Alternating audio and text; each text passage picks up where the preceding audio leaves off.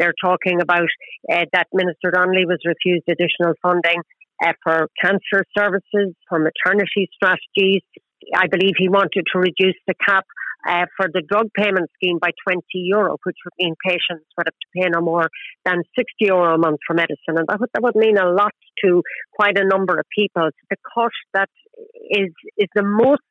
nonsensical and in many ways one of the most cruel is the fact that they, it looks as if they may be cutting back vital care services for older people who are living at home. People who are trying to remain in their own homes, who get their maybe half hour in the morning, half hour in the evening, or hour sometime during the day, whatever they get, that it looks as if they're trying to cut back on those services